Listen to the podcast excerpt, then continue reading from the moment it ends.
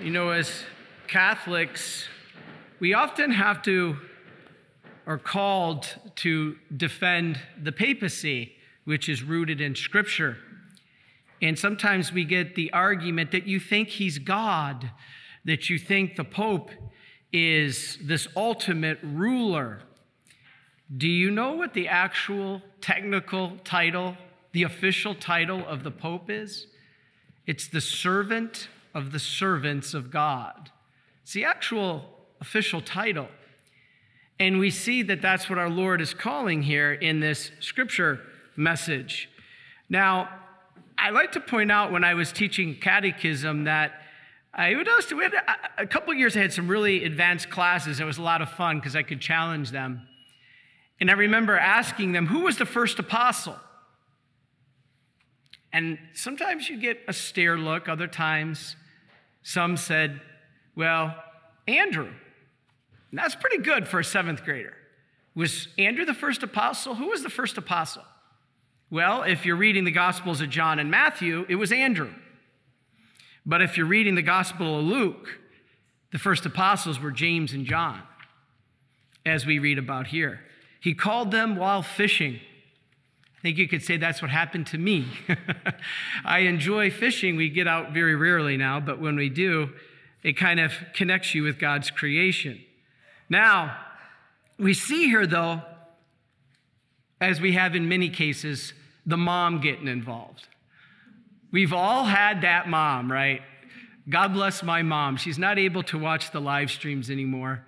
Um, but, mom, I love you. And and you my mom was never an evasive mom. My mom never pulled the coach aside and said why aren't you playing chris? My mom never went to the teachers and said how come you haven't made him the you know the valid well the, whatever it is. She never did that. So i can say thanks mom for not having done that because that's embarrassing sometimes. What do you think james and john felt as their mom stepped up in the other version of this because we hear this version where James and John did it, but in another version of the Gospels, their mother did it. Let's look at this for a minute. Moms like to get involved, it's their nature. Um, as I was just mentioning, my mom didn't, but I, I, remember I had a real good young wrestler kid. I, I coached a brief time in freshman wrestling in high school, and we had this really, really good wrestling kid. And I remember telling the story before that he was so individualistic, didn't care too much about the team. He's only a freshman, so I was trying to get him to understand even though wrestling's an individual sport, unlike the other team sports, it, you have to bring the team in. And I remember I'm, I'm saying to him that there's no I in team. And he actually answered yes, but there's an M and an E, me. and I remember his mom coming up to me because she wanted me to do this. I'm just a freshman wrestling coach. I mean, I was doing it part time, I did it over breaks, it was nothing. But she got involved. So the woman who came up in the other version of this um, is interesting because in this particular version of Mark, we don't see the mom, but you all know that version, right? Where the mom comes up and says, I want you to put my sons at your left and your right. So I wanted to talk about that because who was that woman? Well, the Gospel of Mark says that the crucifixion, there were three women who looked on from afar. So, you know, at the cross, we had James and we had Mary, the mother of Jesus. But the Gospel of Mark tells us that three women looked on from afar. Now, who were these three women? Well, we know from Scripture that they were Mary Magdalene, she was one, Mary, but it says not our Mary, the Mary, the mother of James and Joseph. That's why it's very confusing in the Bible when it says Jesus had brothers and it says James and John, whose mother was Mary. Everybody says, there you go. Mary had other children. It says Mary. No, this is Mary, the wife of Clopas. All right. And then there was Salome. Do you remember the name Salome? Salome was mentioned. That's who this woman is. This is the woman that came up to Jesus and said, I want my boys to sit one at your right and one at your left. This is who Mark calls Salome. Now, Matthew, if you read his gospel, he calls her the mother of the sons of Zebedee. Now, who are the sons of Zebedee? James and John. So, James and John, their mother, they're the sons of Zebedee. Their mother is this who we're talking about. Now, John, the Gospel of John calls her Jesus' mother's sister. Whoa, I didn't know Jesus' mother had a sister. Well, it was interesting because in seminary, I asked that question of Monsignor Toro. And the mother of James and John, if she was Salome, and John says this was the sister of Mary, the mother of Jesus, I thought Mary had no siblings. And then I read the Ignatius Study Bible. And surprisingly, Scott Hahn takes that view in the Ignatius Study Bible. And so I was like really amazed by this. That's not against our faith that Mary may have had a sibling. Now, it was miraculous that Mary was conceived because they were in their old age, Anna and Joachim. But in this case, this would mean James and John were Jesus' full cousins, very full blooded first cousins. Now, if that's the case, maybe they felt that that entitled them to a special place in the kingdom. That was the issue with the Jews. The Jews felt that they belonged or were given a special place in the kingdom because they were from Abraham. They were descended from Abraham. You see, this is important because sometimes we think entitlements. You know, um, it's an honor for me to be a Marian, and we take and right now with us is Brother Mark and, and, and Brother Ken and Brother Alex, myself, we've taken perpetual vows, which means we take the vows of poverty, chastity, and obedience. You've heard me mention that before. And we're lucky enough to have Brother Jason with us and exciting for him to take his perpetual vows next year. But why do we take, I think you've heard me say this before, why do we take the vows of poverty, chastity, and obedience? And that's because the gods of the world, small g, are sex, money, and power. Now, to overcome the God, small g, of the world of sex, we take the vow of chastity. To overcome the small g God of the world of money, we take the vow of poverty. And to overcome the small g God of the world of power, we take obedience. Now, there's a fourth one that is mentioned often and is called honor. Is honor a good thing or a bad thing? Honor, St. Thomas Aquinas tells us, is actually a good thing. If you have honor, that means people will listen to your message. The question becomes what message are you giving? So, for instance, the first three are very dangerous if we fall into those, becoming our gods. That's why when a professed religious such as myself goes to confession, if we've sinned against obedience, or let's say poverty or chastity. I didn't sin just against the virtue or the, uh, the virtue. We've sinned against the vow. And that's why it's more serious. And that's why we need prayer, and we pray for you guys too. When you sin against poverty, chastity, obedience, and misusing them, you sin just against the virtue. We as religious, if we sin against poverty, chastity, and obedience, meaning we misuse them, we sin against the virtue and the vow. And so with honor, it's interesting because honor can be good if it's used for the glory of God. And so to give the glory of God, giving his due, is actually a virtue. Do you know that's why religion is actually under the virtue of justice? People are like, well, I don't need religion. Well, you need virtue to get to heaven. Well, I need virtue to get to heaven. Yeah, but it has nothing to do with religion. I'm not into organized religion. Actually, religion is under the virtue of justice because what is justice? Justice isn't revenge, eye for an eye, tooth for a tooth. Justice is giving someone their due. And when you come here and all of these beautiful people are worshiping God, you're giving God his due through the beauty of religion, and that is a virtue. So you're giving God his due. The virtue of religion is under or I should say, the act of religion is under the virtue of justice. You're giving God his due, he's due your worship. And so, this is what James and John are missing here. They're worried about their honor. We want to sit at your right hand, we want the throne. Well, that's fine if you're in a place of honor, but you got to be using that honor for the glory of God. And that's the message here. So, anyway, in Matthew's version, as I said, the mother was asking. Now, why do you think Mark didn't have the mother, but Matthew had the mother? I think Matthew was trying to protect James and John because he didn't want to make it look like they were the ones asking. Let's, let's, let's blame it on the mom. That's what we always used to say. Well, my mom said that, not me.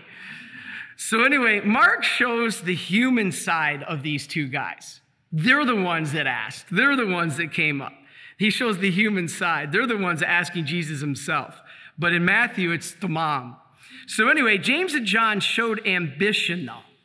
Yeah, that's not a bad thing. In spite of all Jesus said to them, the ambition has to be for God. There's nothing wrong with ambition, but it has to be for God. And so that's what this teaching is it's about humility. In the reading of St. Faustina at the end of Mass, we're going to hear what our Lord has to say about that. Now, remember, humility is not, I've said this before, but it's so important. Humility is not thinking less of yourself. And I always use that example that would be like Barry Sanders saying, you know, I really wasn't a good football player. As I've said before, he was the greatest ever because he did it with no support. But Barry Sanders saying I wasn't a good football player is not humility, it's a lie. He's a great football player. Humility is not thinking less of yourself, it's thinking of yourself less. So, Barry Sanders, when he would score a touchdown, wouldn't do some dance and cartwheels and be taking his helmet off and pointing at himself. He would simply flip the football to the referee and run to the sidelines. And so I think that was an example. So it's, it's, it's important for us to do it. But as misguided as James and John were to come, to tell Jesus, we want to be at your place of honor, they were still doing something right. What was that? Following Jesus. So even if all of us here today, those sitting in the pews, me up here, you on the live stream, even if we are lacking still in that area where we're not yet doing all for the glory of God, the very fact that we are here means God is working in our heart. It means you are on the right track. It doesn't matter right now if we found perfection, we'll get there through the grace of God and divine mercy. But what matters is that you are coming. It's like the confessional. When people come into the confessional, they say, Father, you have no idea. I'm a lost soul. There's no hope for me. I've heard this before. And I always say to every one of you, and this was said to me in the confessional. They talk about times where things affect you as, you as you, you grow. This was said to me in the confessional years ago, and I've repeated it to many in the confessional. I don't even have to know you to know you're a good person. And I remember saying to the priest, Father, did you just hear my confession? And the priest said to me, Yes, but the very fact that you are here shows that you're on the right track. The only time you have to start worrying is when you stop coming. And I said, Father, I'm never going to stop coming. I need the grace of God. I'm a broken man. I need God's mercy. I need God's grace. The only time you got to start, start worrying is when you stop coming. And the very fact that you are here in this pew, up here with us in the live stream, the very fact that you are here is a beautiful sign that God's grace is working in your heart. Even if it's your spouse that had to elbow you to sit down and watch this, it means God is calling you. And this is what the message is. And so, anyway, I think it's really important because, um, as misguided as they were, James and John were still following Jesus. You know, James, he's the first and only apostle who's mentioned in the New Testament of his martyrdom. We know from tradition that the others were martyred except John, but James was the only one who was listed in the New Testament. He was beheaded about 11 years after the resurrection of Jesus. He was executed by Herod himself in Jerusalem for what many believe was his fiery temper. Uh oh. When we get passionate, we got to be careful. I know this first thing. Passion can be easily, easily construed as temper, and that can't happen. And I know that firsthand because we get into those situations where we want our passion and our emotions take over. And that's what happened with John, it says. Many believe that he lost his life because Herod didn't like his temper. Well, it was passion And the legend has it that the angels took his remains on a rudderless boat, unattended, and sailed him to Spain. Why Spain? Because before that, he lived in Spain. Remember, the apostles were sent out, and for years, his, he lived there, and his remains are at St. James de Compostela. You ever heard of the Way? People walk that thing they called the Way in Europe. That's part of the Way, the ending, I believe. And so, what about John? Did John die? Was he, bar- was he martyred? Actually, John was not martyred, he did die. But he, before that, he was boiled in a large basin of boiling oil in Rome. But he survived, he didn't die. So, both of them drank a cup.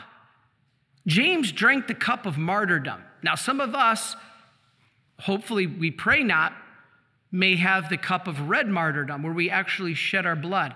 I've talked with Brother Jason about this before. Some of us believe that we may be called to martyrdom. The way this world is going right now, this is craziness. And I try to somewhat keep in shape. I try, I'm really not good at it, but I'm trying to get to the gym periodically. I can trust you. It's not for vanity. To get into the gym is because someday I believe might be in a concentration camp. And we're going to need priests to be able to serve and be able to with, uphold the people there. I, I just honestly believe that might happen. Work camps, whatever it might be, prison even. I mean, the way we're going, maybe not a work camp or concentration camp, but maybe at least a prison. And so these are the things that James and John faced. James and John faced, James faced a red martyrdom. He was actually shedded his blood, shed his blood, and died. James died, but John actually also drank a martyrdom because of the daily life that he lived was a persecution, hard labor and Patmos. All right, for him, the cup was constant discipline and the struggle of life over the years. For James, the cup he drank was martyrdom. For John, the cup he drank was the cup you're drinking getting through every day, getting through the next hour, being able to get up with anxiety, depression. When Brother Jason and I wrote our book, he had an excellent handle on, on what it's like because of the experience he had in his life, if you read our book, that talks about how to, to, to withstand tragedy and the loss of loved ones. And so that daily life, just getting up the next day, getting through one more. You're drinking the cup. Don't think that this is punishment. Don't think that this is God hates me. Don't think that this is God abandoned me. What this is, is God saying, You're sharing in my cup. You're sharing in my passion. And what does that mean? That one day you're going to share in his resurrection. That's what gets us through. It's called hope. And that's why we named our book, There's Hope for you and for them, meaning those who have taken their life or those who have died by tragedy. There's hope for you left behind, there's hope for them, and there's hope for you left behind. So it's quite wrong to think that the Christian cup must always mean shedding your blood. It could be your day to day task of perseverance. You know, the cup may be the long routine of our Christian life, daily sacrifices, daily struggles. And the saints tell us that it's not accomplishing great things that makes us a Christian, but it's how faithful we are in our efforts. So, anyway, to finish, this is, well, you know what? I think I'm going to skip that part. You guys have heard me enough for now. Um, I will say this, though. We have to learn that great greatness lies not in power, but in service. As I said, the Pope is the servant of the servants of God. It's not about some high power position. The world will respect, admire, and sometimes fear a man of power. I used to um, date a woman who was an academy graduate of the West Point, and she said that she always talked about the two kind of leaders there was Patton and there was Omar Bradley. Patton was a great leader, but he motivated by respect and fear. And she said, but then there was Omar Bradley, and he led by the love of his men. Which kind of leader do you respond to? It depends, I guess. But the kind of leader that Jesus was, was both. He did not command fear, but a holy fear is the beginning of wisdom. And so it's what Jesus did when he said he will give his life as a ransom for many. This is what God did for us. No greater love hath a man than to lie down his life for another. Remember, the penalty for sin is death, and what Jesus did was pay that penalty for us. Jesus is the one who stands in the place of us guilty sinners and offers himself as a sacrifice. That's why we're here today. And praise be to God that you're here responding to that grace that, as I said, means God is working in your heart. Are you a Marian helper? Join our Spiritual Benefit Society and start sharing in the graces of all the daily masses, prayers, and good works of Marian priests and brothers all over the world. Sign up is free and easy. Simply visit micprayers.org. That's micprayers.org. Thank you, and God bless you. Please follow or subscribe to this podcast to receive the latest episodes and updates. If you have been blessed by this podcast, I invite you to leave a review. Reviews greatly improve our podcast ranking and will help spread this podcast to other people throughout the world. Are you enjoying this podcast? I invite you to listen to more shows brought to you by the Marian Fathers of the Immaculate Conception. Join us daily for enriching spiritual content, which will help you on your journey with Jesus Christ. Simply visit DivineMercyPlus.org for a complete list of our shows. That's DivineMercyPlus.org. Are you a Marian helper? Join our Spiritual Benefit Society and start sharing in the graces of all the daily masses, prayers, and good works of Marian priests and brothers all over the world. Sign up is free and easy. Simply visit micprayers.org. That's micprayers.org. Thank you, and God bless you.